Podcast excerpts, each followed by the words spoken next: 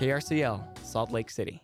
Koi Studio is an in house, sustainable cut and sew studio at Clever Octopus that utilizes reclaimed textiles to create one of a kind tote bags, fanny packs, dop kits, dog bandanas, dog toys, and more. Always available at Clever Octopus, 2250 South West Temple in Salt Lake, and online at cleveroctopus.org slash COI studio. I am Nick Burns. This is Radioactive, a show for grassroots activists, a show for community builders, punk rock farmers, and a show for DIY creatives everywhere. Thanks for plugging into your community with me this Wednesday evening. Tonight on the show, Wow, the legislative session just started, and with all the news about the dwindling, nay, we say dying Great Salt Lake, and this is in spite of the snow, which has added about a foot to the lake level, but that's really kind of nothing. Still, with all this and with the legislature just starting, we're going to talk on the show tonight about what's going on up on the Hill and what we'd like to see going on up on the hill about water, about air quality, the ongoing mega drought, and we'll just take a look at the priorities and some of the ideas that environmentalists environmentalists everywhere would like to see move forward and we'll try not to do that with too much of a cynical edge. So, joining us will be Heal Utah, also Dr. Brian Moench from Utah Physicians for a Healthy Environment. Uh, and later in the hour, Laura Jones will share a conversation that she had with Dr. Morgan Lyon Cotti of the Hinckley Institute of Politics and Utah Women Run. And this is, of course, against the backdrop of day two of the general session of the Utah, Utah rather, legislature. So, Laura, that's a pretty cool conversation. Yeah, yeah, all this tonight. And, folks, what we're really trying to do and have done with this show since before my time, starting with your time perhaps, oh. is get y'all involved, give you some some tips, some tricks, some tools, some inspiration and opportunity to have your say. Yeah, I mean, we've had so many people on the show, and you hear this nationally and locally both. It's like write your legislature, call your legislative officials, you know, reach out, but there's more that you can do. And that's something we try to push here that there are other ways to get involved beyond the infamous email. Yes, the infamous email. Shall we do some rallies and resources? Yes, let's okay. hit up the rallies and resources because I know you got a list. All right, so yeah. um, let's talk about something that's non legislature first. Okay. And that is the Teen Winter Ball that gives high school students a night to remember at the Salt Lake County Library. It is this Friday night. 7, 10, 7 to 10 p.m. at the libraries, the county libraries, Viridian Center. That's out on 8030 South, 1825 West. And it doesn't cost you anything to attend. You just need to register at thecountylibrary.org slash winterball. And it's an effort to provide an inclusive, safe, and fun night for high school teens, a not so formal, formal dance. You're encouraged to dress up. There'll be a scavenger hunt, photo booth, no charge beverages, and an indoor snowball fight. Don't know how they're going to pull that off.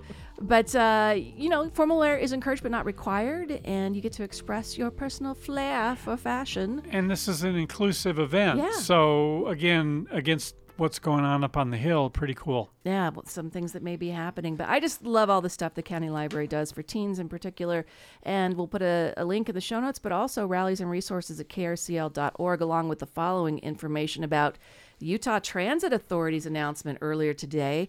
They'll be offering zero fare system wide February 12th through the 21st to celebrate the NBA All Star events hosted by the Utah Jazz. Also, Nick Burns, the entire month of February for those traveling through Salt Lake City International Airport or Provo Municipal Airport.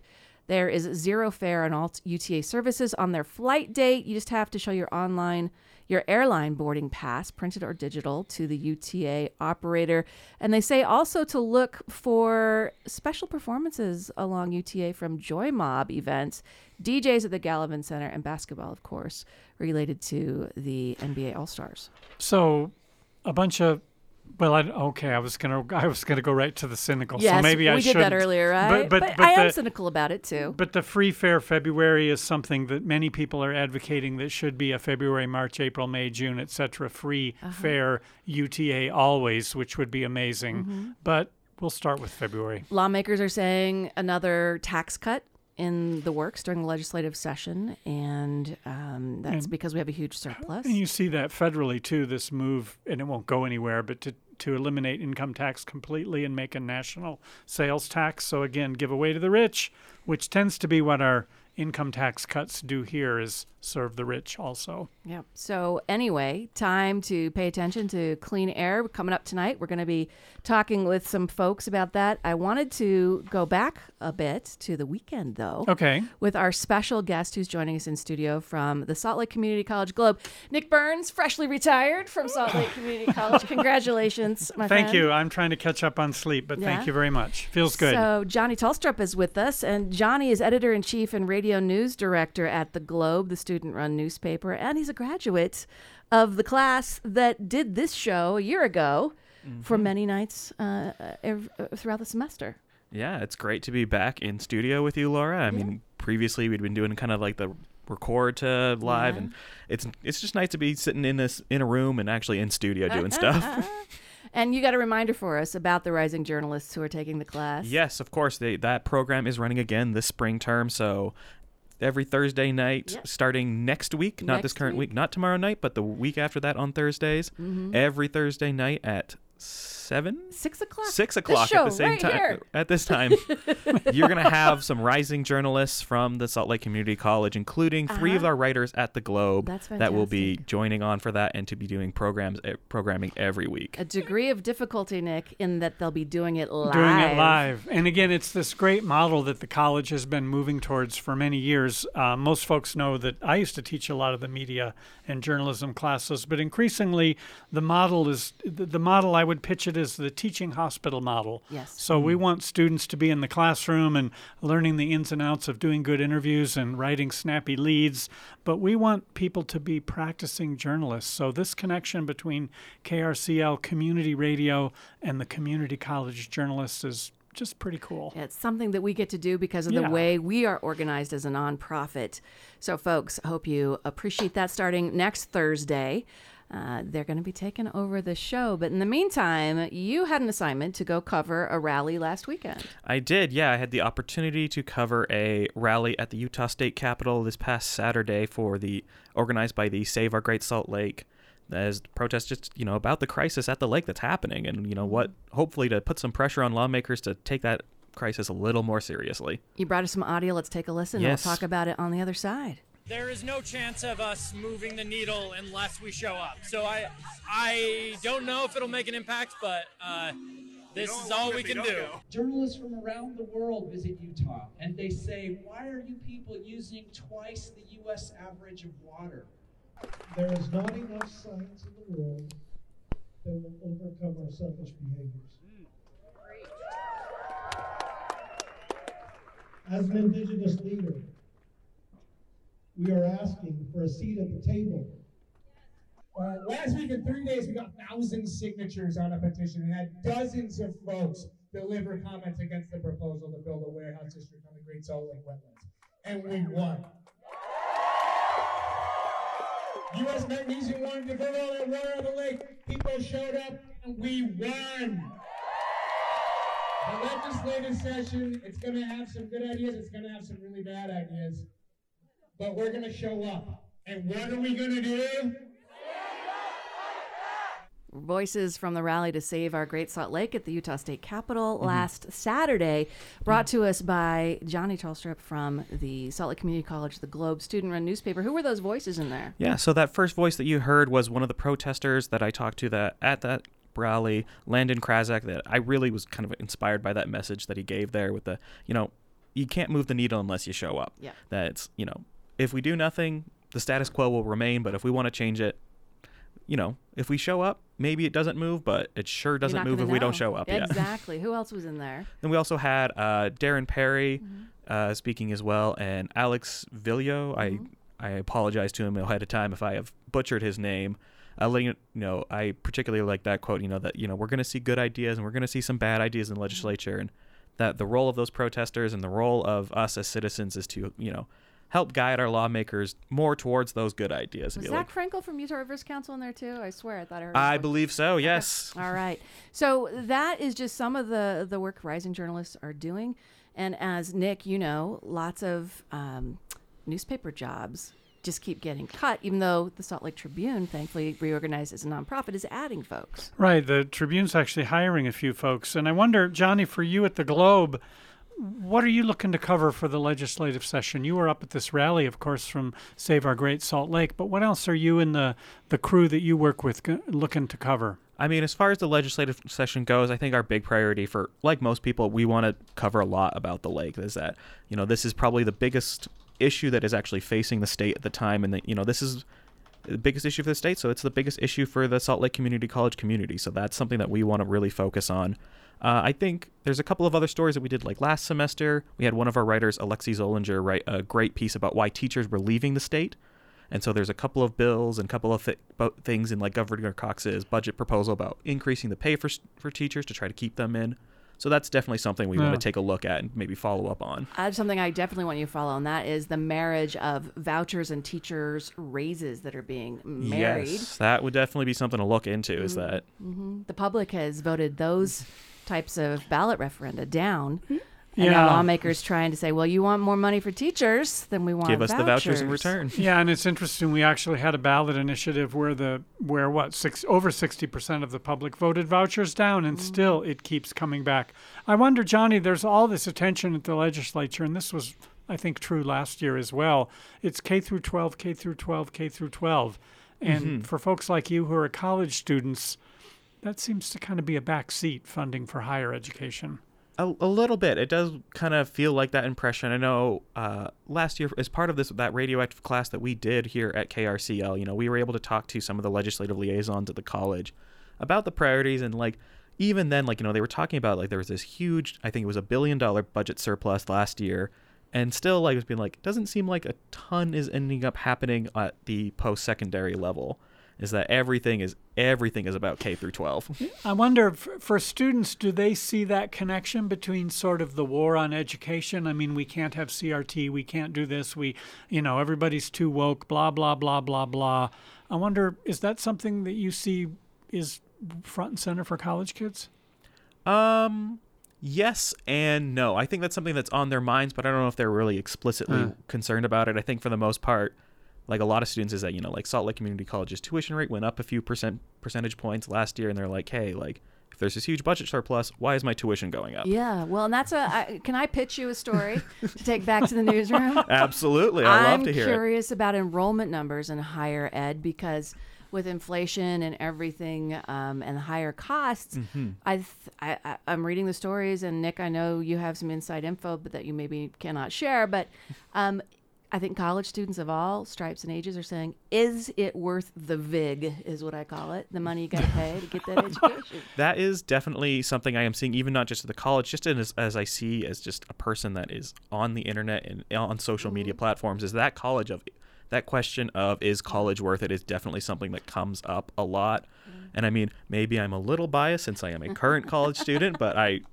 I think there's a lot of really great value, especially you know, not to toot our own horn too hard, but like institutions like Salt Lake Community College that are adopting that, as you put it, the the training hospital kind of model of like you know like you know like we're going to teach you the fundamentals but we're going to have you really do that job so that you can go into the workforce and be ready to go mm. Yeah, it, it's a dilemma, I think, in higher ed. We, we're seeing Salt Lake City schools talking about closing schools as there are fewer kids. So I think a, a cutback, a drop in enrollment is pretty much, I think, going to happen. It's already happening. I think what, what's a challenge for many institutions of higher education, and it applies to K through 12 also, is the number of students who start and go into debt and then they owe the VIG and then they don't finish, right? Because life gets in the way. And I think that's especially a problem for community college students who maybe already have families, maybe they've got other issues, maybe they've got job and other sorts of uh, other sorts of things just going on in life that many at the four-year school, if mommy and daddy can afford to have you attend or afford to go into debt and live in the dorm, it's just different. And all those all those ancillaries that are needed for college don't seem to get funded. And then while I think of it, it's just I, I think we need to be careful who gets to tell the story, Johnny. That yes, there's the VIG, yes, the, the state funding of Salt Lake Community College, the, the proportion the state pays has dropped by 25% since the mid 90s. In the mid 90s, the state paid 75% of the cost of running Salt Lake Community College. Tuition paid 25%. Now it's about 50 50. Back during the Great Crash 10 years ago, 60% of the burden was on tuition. So there's been this pullback, and yet the need of students is only mm. growing.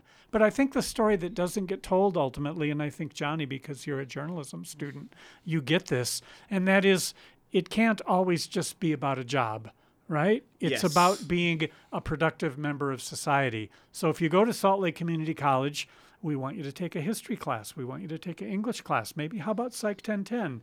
There's this general education component that just turns out more rounded citizens. And I fear nationally, not just in Utah, as we see a pullback in funding and a lack of funding for what students really need, that the media message becomes is it worth it for my job I'm going to get? Yes. Um, am I going to get a degree and just be a sociologist, or am I going to Yeah. go be a doctor? And I think we need to see a media environment that paints a bigger picture, and maybe that's something you can do on I, Thursday yeah, nights. I think we just um, gave him a couple of Okay. work assignments Yeah, or, I mean- or uh, pitches to take back. yeah, I know. I know the Globe is a little short-staffed this Hmm. this term. We're a little, but like as you know, Laura mentioned, we have those radioactive students, and like, um, if we can't handle, if we don't have the manpower to handle the story, I am. I'm sure though those classes are more than happy to take Yeah. those stories Yeah. on. the college actually had to change how that class runs for spring semester Mm-hmm. because so many students enrolled. So that's pretty cool. Yeah. The crew that's going to be here on Thursdays, fantastic. Starting next, a week from Thursday, I'm already Mm-hmm. messed up in my head with legislature and Sundance and the Oh. regular schedule about what day of the week it is. Yes, doing. it is. There's a lot going on right now. Week from tomorrow. Where can people follow the journalism from the Globe and the radio program, all of the journalism programs at Salt Lake Community College? I mean, for the journalism program, I mean, the easiest, you can go straight to the source at globeslcc.com and you can see all of the stories that we're putting out there. If you're more of a social media person on Twitter, we're at globeslc, globeslcc. I know some people are a little leery about Twitter in the recent months as the, uh, uh, how did I put it earlier today? You know, the, the chaotic tenure of Muskification. yes, puts it on there. But you know, we're also we're on Facebook and Instagram at SLCC SMC. So if those are platforms, if you're more comfortable with Zuckerberg than you are with Musk, then Oh. you know Instagram can work out for you as well. But you know, I would mm-hmm. always recommend that you know you go to globeslcc.com, and we even have a little link if you want us to send out a newsletter to you, so you're always getting that student journalism sent out to you on a regular basis. We will it's put it's all good the show work that you do. Yeah, absolutely. So Johnny Tolstrup, editor in chief and radio news director of the Globe, SLCC. Check tonight's show notes for links. Thanks for coming in. I appreciate it. Of course, Good see happy to come on. Absolutely. So Thank you. Nick, coming up, we're going to get environmental perspectives, and to get us there, there was some sun earlier today. Yes, there was. So I've got this Modest Mouse song to get us there. The sun hasn't left on KRCL. Radioactive.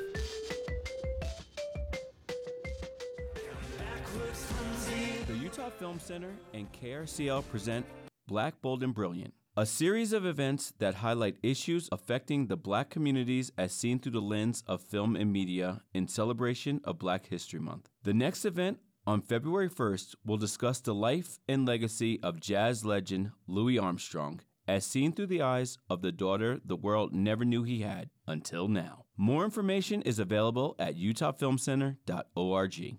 Support for Radioactive on KRCL comes from Mark Miller Subaru and the Subaru Share the Love event, a partnership with local charities in delivering hope this holiday season. Learn more and info on how to get involved at markmillersubaru.com. Welcome to Radioactive on KRCL 90.9. I'm Laura Jones, and our volunteer host tonight, Nick Burns. And now it's time for another legislative perspective, day two of the Utah Legislature's general session. Feels like day 500, but yes, it's only day two. But on the show tonight, we do want to sort of talk about some legislative priorities that some of our local, very successful environmental groups have going on. And I think that's worth a discussion here on day two. So Lexi Tuddenham is joining us by phone. Lexi, hi. Hi there. How are you How doing? are you all? I'm so glad to be here. Well, thank you. And you're the executive director of Healthy Environmental Alliance of Utah. Yes, And Heal mo- Utah. Yeah, Mhm. most people know you as Heal Utah. And I know you've got a number of priorities, and you also are offering some lobbying training for us citizen lobbyists. So I want to ask about that as well. Exactly. Well, should I kick off? I'm happy to talk now, or I can wait for you to introduce any other guests. Now, let me introduce Dr. Brian Moench, who's also with us tonight, Utah Physicians for a Healthy Environment. Hi, long time no see. Uh, well, thank you very much. We're glad to be here. Welcome back. So I guess I would throw Lexi. Why don't we throw to you first? Because I'm really intrigued by some of the bills that you're already looking at. I know there's been a lot of brouhaha over K through 12 and more oppressive legislation for trans kids, but your focus on the environment. You have a couple bills you're already watching. Yeah, so up on our bill tracker, and we're we're updating it even as we speak with with yet more. Um, we already have a bill from Lincoln Fillmore that it's actually more of a resolution to educate people about the importance of not idling their vehicles. Um, there's also a bill from, uh, I think it was Sandall, who had sponsored a bill to have more radon testing and mitigation in public buildings. So we are, if you come up and lobby with Heal tomorrow, you would get to learn a little bit more about those bills in detail. But we have a lot of other priorities going on too. And, and as you, um, as the session rolls on, please do get on our website and check out our bill tracker. It's, as I said, it's being updated as we speak, and there will be many, many more bills to come. So tell me about this notion, this bill. It isn't really a bill, it isn't really a law. It's just we're going to ask people to not sit in their cars and idle? Yeah, I think it's really directed towards um, education. And okay. while we know that resolutions unfortunately don't have teeth, they don't have the the power to regulate in the way that we would love to see. But it is a really important first step. In many cases, sometimes a resolution can set the stage for further changes down the line. I, I, mean, a number of years ago, there was a resolution about using climate change language, right, at the legislature. Right. And there, it's it's really it's a baby step, but it's an important one. And I think idling is a particularly important area where a lot of people just don't know that they don't have to warm up their cars for 10 minutes before they go out and drive them around. Yeah. They can, and actually the fuel savings as well as, of course, the emissions are, are far greater if you just turn it on and then slowly drive away and, and let your car warm up in that way. And it'll warm up, car will warm up more quickly, which is actually better for the car than letting it lug, lug, lug, lug on your driveway. But Lexi, you raise a good point that this isn't a bill. There was a bill, I believe Salt Lake City had a had a bill I want to say 10 or so years ago against idling and received a lot of derision. And a lot of people at the State House were like, you can't tell people what to do. but I appreciate your optimism that, you know, as you said, this is a baby step, but we shouldn't look askance at it. yes. We have to start somewhere. Um, there are a lot of other bills coming up as well, but this is this is one where at least we can support it, and we can hope that um, perhaps the aversion to regulation will will change over time as it becomes a more accepted way of treating your car. Yeah, good point. And again, it's more I mean like you say it's clean air, but it's also makes your car last longer too. Just start it, drive it slowly, don't push your foot to the floor and get where you're going. So thank you. Dr. Brian Moench, bring you in here, Utah Physicians for a Healthy Environment, longtime friend of the show. Thank you. Thanks for having me. We've talked a lot about air pollution with you over the years. I would say we've seen some incremental steps possibly to clean the air, not anywhere near, I think, what the air deserves. But recently I saw this piece from you, from your group, I guess I should say, maybe written by you, about forests and trees. Is that like a new direction for you all? Well, it's it's not a direction that we um, necessarily took because we thought, well, here's another agenda item that we need to fight. Uh, But uh, in large part because of two things. One, we started getting complaints from residents throughout Summit County that the Forest Service has been, quote, thinning the forest, cutting down smaller live trees, and gathering up forest debris into slash burn piles and setting them on fire. right. And there are thousands of these piles now throughout Summit County. In fact, the Forest Service is doing this throughout the western United States because we've since been contacted by people in California, Arizona, and other states. Is this raking the forest Thi- floor? This, is apparently Donald Trump's version of raking Oh. the forest floor, but it, it's under the auspices that we need this for wildfire management.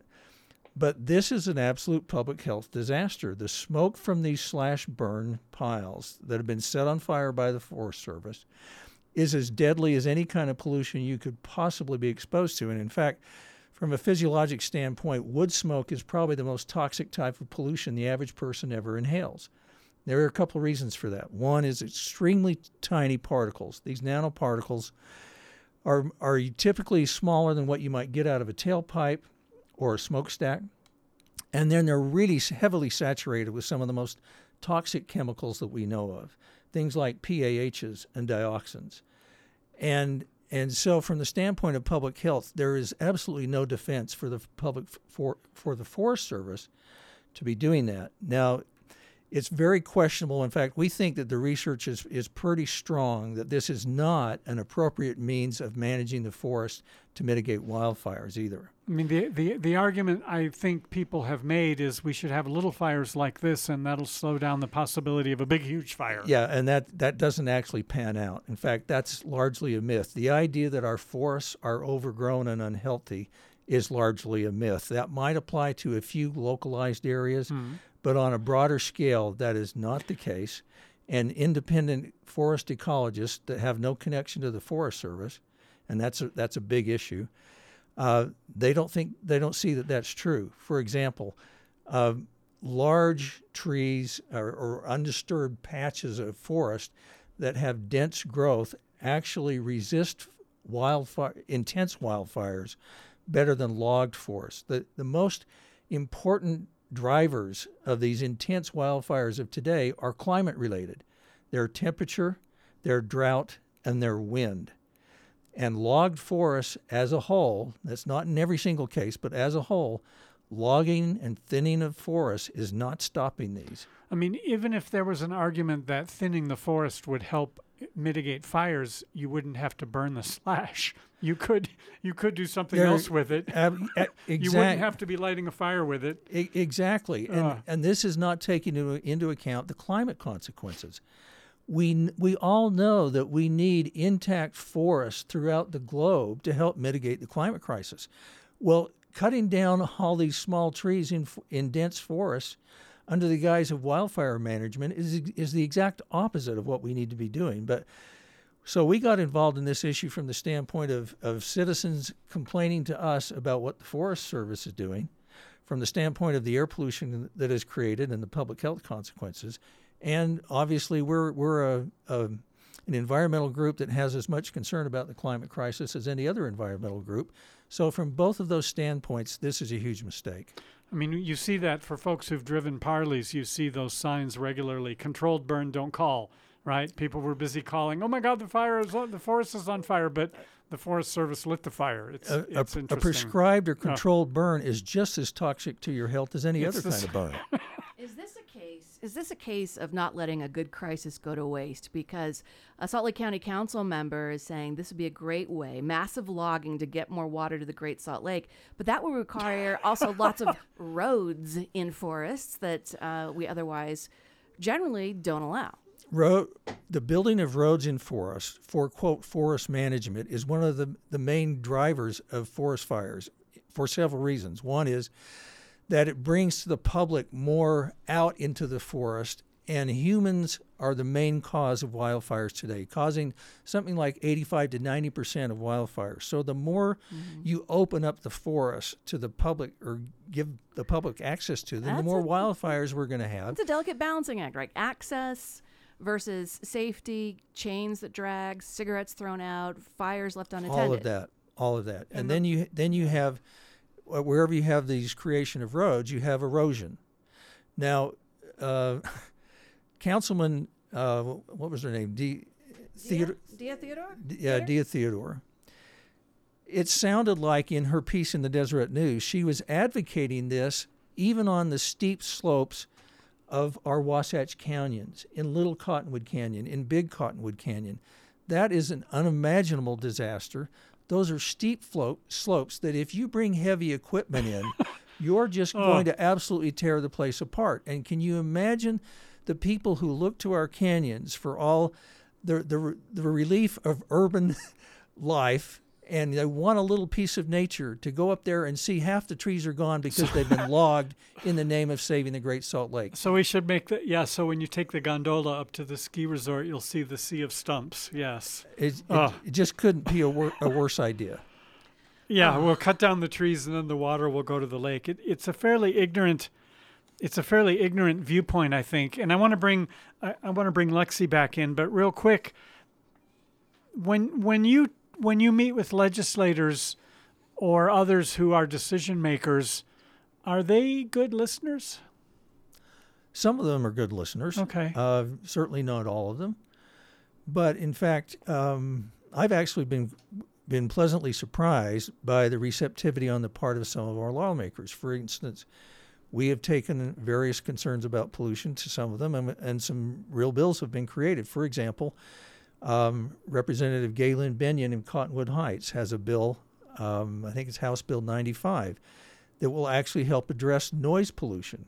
Now, we don't think about noise pollution much as a public health hazard, but in fact, it is. And in fact, a lot of uh, a lot of scientists believe that in terms of urban pollution, after air pollution, noise pollution probably has the greatest impact on your health for a lot of the same reasons. So she's got a good bill that's going to help us reduce noise pollution from things like uh, very loud motorcycles, these these bullet bikes, and motorcycles that have had their pollution control devices stripped from them. Oh, wait a minute, though. I'm thinking of the Moab Sound Wars, Yeah. Nick. Yes, the Moab Oh, Sound yeah. Wars over the off-road four-wheelers, vehicles that yeah. go through the And yeah. state lawmakers getting into what is an issue of local control in contravention of the whole notion that the best government is the government that is closest to the people.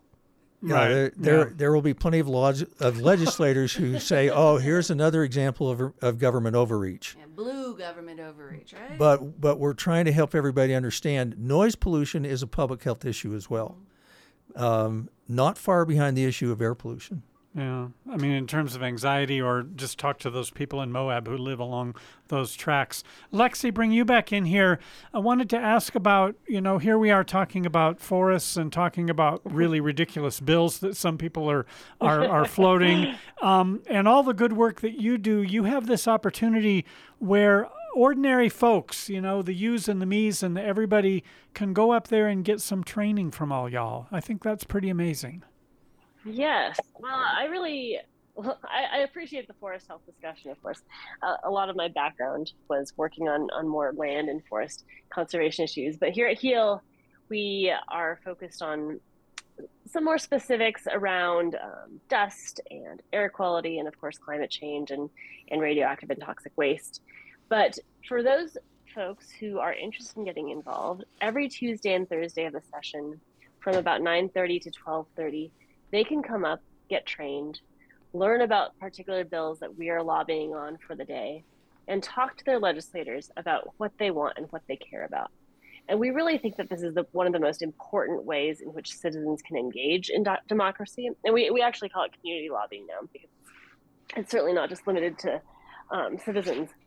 But the way that it works is that for, for those, I don't, I don't know how much basics of um, the legislature your, your listeners might need covered, but I think it's always important to tell people that this session is 45 days, and these legislators are people just like you and me who decided to run for office. And so the truth is that they are not experts in every single bill that comes across their desk. And as we've heard, there are going to be over a thousand this year. That is so many. Last year it was 500 or 600, and this year a thousand. We already know that three, yeah, 300 some bills dropped on the first day, and today I, I haven't actually kept track of the numbers yet, but it's a lot more. It's it's, it's accelerating. Um, but the thing is, and that, that could be really intimidating for your average person who doesn't know how to engage, and and bill language, quite frankly, can be quite um, ha- opaque and, and hard to understand in many cases. But that's what we're here for. We're here to help connect you to the information that you need and to the legislators themselves so that you can make a difference on everything from air quality cl- to climate change. Um, I think one of a, a few of the things that we're focusing on for the session include updating Utah's building and residential codes to be more energy efficient. Good. Mm. I think we, we probably have some some listeners who may have heard about the Universal Building Code Commission, which many people didn't know about before this year. But I think when they heard from that many people back in August, when they were voting on the adoption of the International Energy um, Codes, they were pretty surprised by the amount of feedback that they got.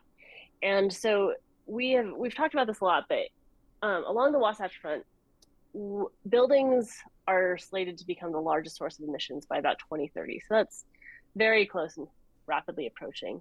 So one of the biggest ways we can make a difference is to update those new building codes so that when buildings are built, they're they're up to these better standards and um, they're electrified. They, you know, they put out fewer emissions, and over their entire lifetime, their their lifespan, which hopefully is a long time if they're built to code with good and sustainable um, building materials, then we will be able to make a significant difference there.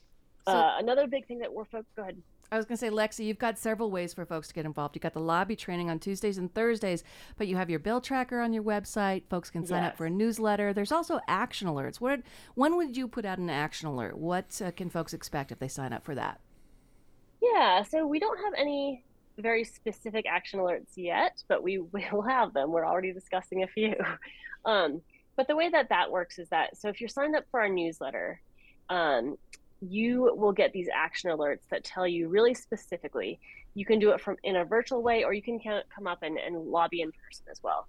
So basically in, in the in the action alert that goes out it, it goes out on social media it goes out in our newsletter you'll be able to find it on our website as well as well as on our bill tracker that you mentioned Clara. Um, but we'll have an overview of the bill that we're talking about we'll have an overview of the legislators who are running that bill and the areas that they're from so that you as a citizen can decide if um, you you have a particular stake in that, whether the effects of that bill might really be disproportionately felt by you or your family members or your loved ones, or perhaps you have an, an in because you're a constituent of that legislator and you have a very strong opinion about it. That. And so what you can do is you can you can write them an email, you can give them a phone call, you can oftentimes send them a text, and you can also meet them in person, which I really encourage because I think it's so important to understand that these people, whether or not you agree with them politically, are people just like all of us, right? Yeah, and one of the most important ways that we can make change happen is to form that human connection. And at the very beginning of the legislative session is often a great time to do that because there aren't quite so many bills. So while the, the legislators are very busy, they're they're there's their tension isn't spread quite as thin. oh yeah, d- yeah. d- The last couple days going to be difficult. This is Radioactive, talking with Lexi Tuddenham, the executive director of the Environmental Healthy Environmental Healthy Environment Alliance of Utah. I want to get that right. Heal Utah, instrumental in stopping more toxic radioactive waste from coming to the state, and still doing good work up on the hill. Dr. Brian Moench, bring you back in here talked about trees talked about doesn't matter who lit who lit the fire the smoke is killing us one way or the other. I'm curious your take on this newest culture war the gas stove. Um, you know back in the 1920s we're cooking with gas because people had been burning wood in their kitchen. So gas seemed pretty cool back then. Now we've got all these different choices but this war on gas what do you think? Well, stove wars. Stove wars, okay. Uh, the science strikes back. Um, this is really unfortunate that, that this has become a, another element of the culture wars because the science is very clear. Gas stoves are a climate disaster, they're a personal health disaster.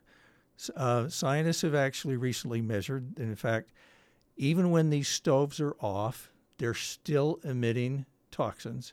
About 75% of the overall emissions happen when the stove is off. Now, when the stove is off, we're primarily talking about methane. But a recent study f- found that, in fact, about 15% of all the methane emissions in California came from natural gas stoves. Now, you can probably say that's going to be true of just about any other state as well. So that's an enormous amount of methane. Now, add to that, when the stove is on, it produces nitrogen oxides, and some of the most toxic chemicals that we know are related to fossil fuel combustion, and that includes the BTX compounds uh, uh, benzene, ethylbenzene, toluene, and xylene. That that's the nastiest of the nasties, and that emits that in your home. And scientists recently likened the amount of overall toxic emissions inside the home to what you would expect from secondhand cigarette smoke exposure. So, if you think it's okay to have in your home uh, your uncle who's a pack a day smoker in your kitchen, if you think that's fine, well, then I guess you're you're good to go. It's much like having a, a diesel truck idling inside Oh. your kitchen all day long. So this is a serious health hazard to the families who have these stoves. And here I am sitting with one in my own house. Unfortunately, I'll tell you more about that later when we have more time. But the point is, it's a climate issue. It's a serious climate issue. It's a serious public health issue. And in fact, the measurement of these toxic compounds, nitrogen oxides and, and these other HAPs, is greater or what would exceed the EPA standards for outdoor air pollution. Wow. And so the consequences have been identified clinically as decreased lung function on the part of children, much higher rates of asthma, and even lower cognition and mental development on the part of children. We know these these kinds of we know that all air pollution, but in particular these kinds of toxins are neurotoxins. They impede brain development of children and in fact a study was done that showed that children who grow up in a home with a gas stove end up years later, a few years later, like when they're four or five, with IQ deficits compared to controls of about five points, and genetically susceptible children about double that.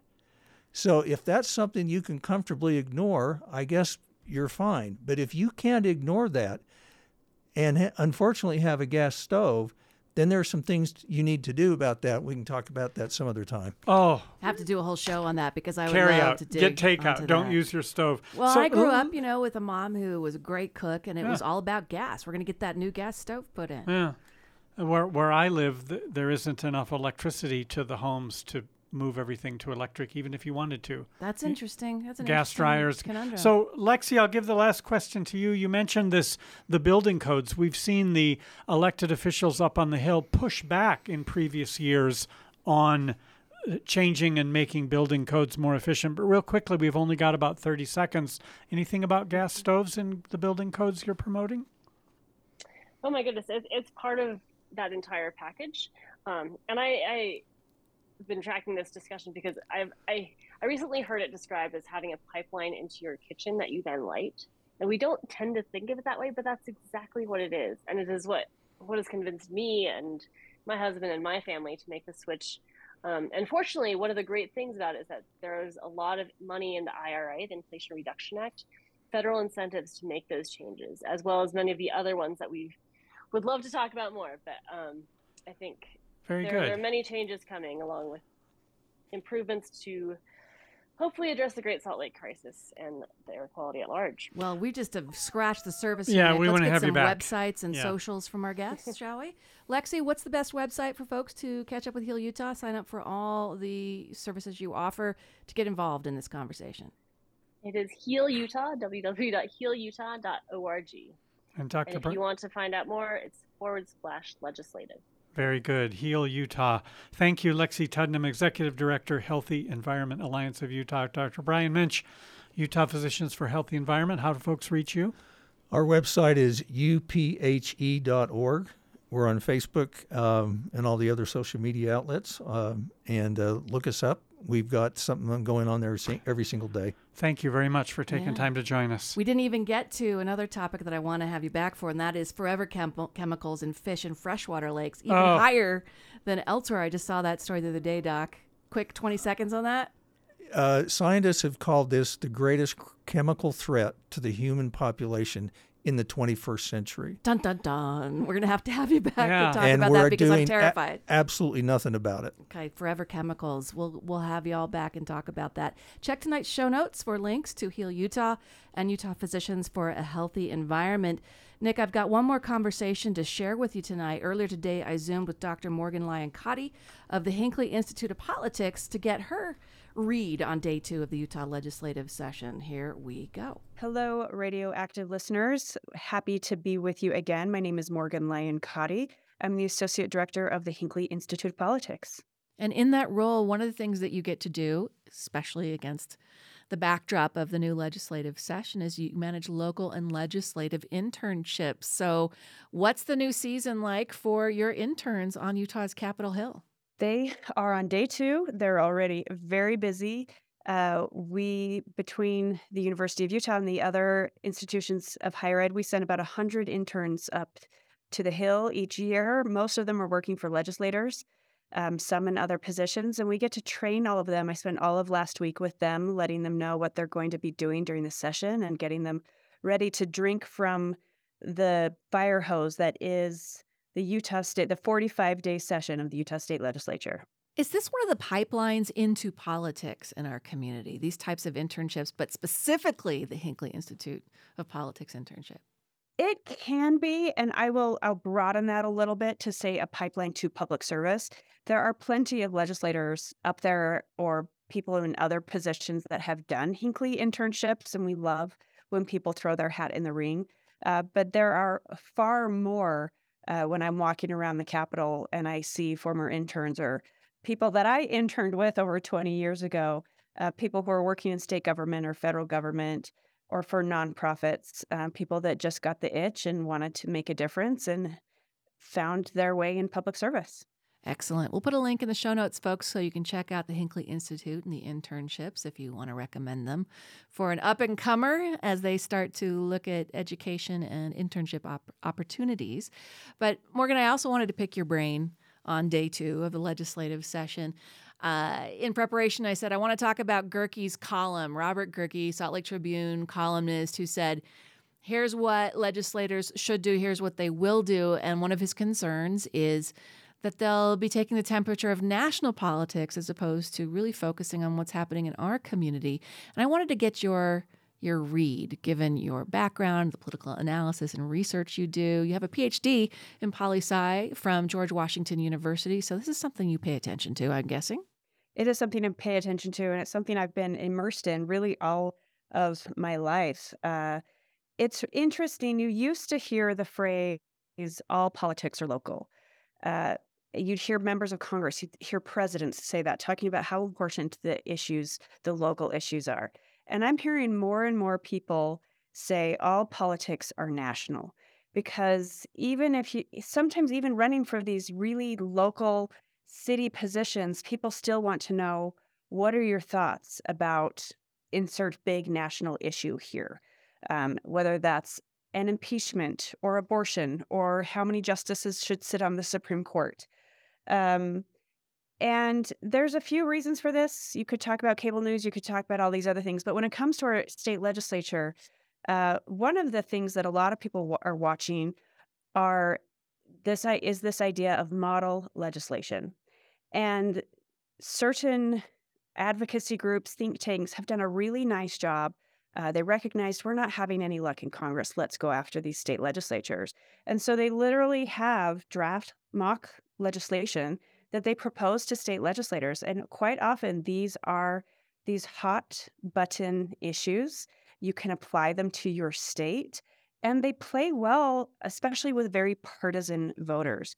So there's a lot of reasons why we can say that all politics are national, um, but this is one case where we can see it very plainly in our state legislatures. So is this just the evolution of the game that is politics? What do you, what do you think about that?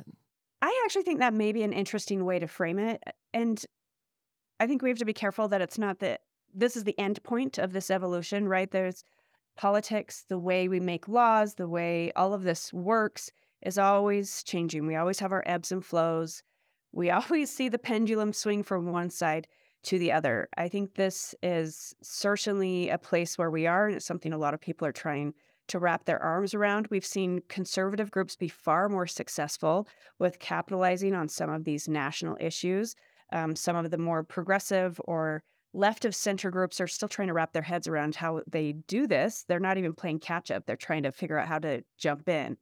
Um, I think that's part of it. And then there's also also part of this is you know reading Gehrke's column and thinking about how we're going to be dealing with these some of these very emotional uh, sort of culture war issues. in an odd numbered year is something we would not have seen in the past. You certainly saw culture war divisive issues in the past, uh, but a lot of times they were during election years when they were really trying to message to voters. But now it's just sort of this constant stream of these types of issues and bills. Well, we're in a super conservative state. There's a super majority of Republicans. The Democratic Party, uh, ineffectual in large part as an opposition party. Um, and I'm kind of curious if you think, like you said, we're in, in an odd year, an off year. Is this where the pendulum might, could swing back from the supermajority if they take it too far, if they accrue too much power to themselves, if they overstep, or having just redistricted again for another 10 years and uh, even tying down the, the power by redistricting even more, do they even need to worry about it? everyone this is a constant question of looking at accountability not just at legislatures but at state legislatures but also at the federal level um, looking at turnover how safe incumbents are. Uh, in the utah state legislature we do have a fair amount of turnover but it's usually voluntary. It's usually people resigning or not running again. Uh, both republicans and democrats have very safe seats in this state there's only a few so-called swing uh, seats um, and Democrats are always sort of looking for that window of like, is now the time? Is this our window to, you know, eat into the supermajority? I really don't see that happening anytime in the next decade. Um, that said, Democrats in Utah are far more effective legislators than some of their, um, I would say, minority, whether they're Republican or Democrat counterparts in other states. Uh, they have really figured out how to work within this supermajority co-sponsor legislation, push through some agenda items that are really important to them. And some say it's because of the batch of legislators are very effective. And some of those legislators will even say, we're not a threat. We're such a small, we're a super minority, as Brian King likes to say, Representative Brian King. Um, so we're not a threat. So we can push some of our issues through. I always think that's interesting. All right, we just have a few more minutes here. Morgan Lyon-Cotti, Utah Hinckley Institute of Politics, which is now home to Utah Women Run. Can you briefly summarize the history of this program and what's coming up for it?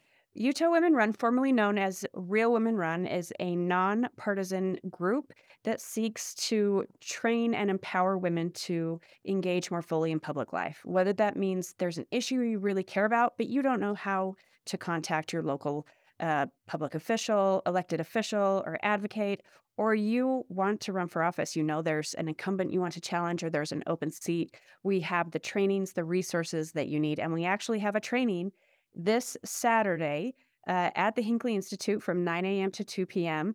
And you can go to hinckley.utah.edu to learn more about that and to register for that as well. We hope to see as many people there as possible. Is it strictly for women? It's not. We have men come. We have men that are just interested in learning. We have some men who are helping to run friends campaigns and want to know how things work from that female perspective and some of the issues on the campaign trail that largely affect women more than they affect men. Um, so, really, all are welcome. And that's Morgan Lyon-Cotti of the University of Utah's Hinckley Institute of Politics. Check tonight's show notes for a link as well to Utah Women Run and the winter training that is happening this weekend. They hold them every so often. And it's a great uh, organization to go and check out if you just have questions about running for office. Maybe you're not ready, but you want to know how it works. Maybe you want to find some campaigns where you get your feet wet helping out. So do check that out. Also put the uh, info and rallies and resources. But uh, Nick Burns, that's our show. And I'm yeah. kind of curious after this hour, we've talked to some folks who are boots on the ground trying to get uh, everyone else, our listeners included, involved in this most public of processes, the general session of the Utah legislature. Yeah, and, and one thing that we didn't mention tonight is the Utah legislative session is the smallest or among the shortest yeah. in the nation. So Lexi from Heal Utah was talking about a thousand bills in 45 days with citizen. Do we have that much we need to fix? Is my question. Well, if, It depends who you talk to. You know, for many people, we need to fix trans kids. Uh-huh. We need to fix this. We need to fix the other. Oh. If if they just would take care of um, what's really going on and what really needs help, like the Great Salt Lake, we Mm-hmm. Uh-huh. wouldn't need a thousand bills. But but the point is, the lobbyists have the ear of the legislature. They fund the lunches and on and on and on. But that doesn't mean ordinary citizens can't also be heard.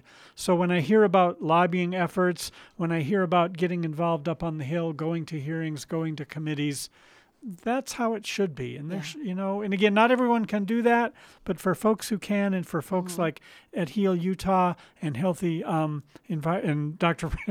Utah for- Physicians for a Physician- Healthy Environment. I forgot the acronym. I'm sorry. UPAG. for people who can be involved, it's really wonderful. And shout out to us here, Laura, because we're a place where we can have an hour to talk about it. We can amplify those voices and happy to do so. If you've got something you want to shout out or an organization you think we should have on, uh, whether it's a legislature or another issue, radioactive at krcl.org.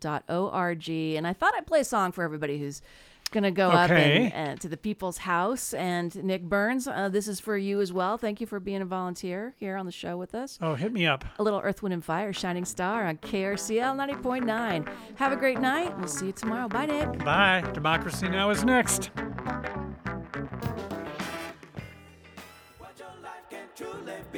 Shining star for you to see. KRCL 90.9 FM, HD1 in Salt Lake City, Ogden, and Provo. 96.7 FM in Park City, on the web at krcl.org. Listener supported community radio. Support for KRCL comes from our listeners and the Corporation for Public Broadcasting.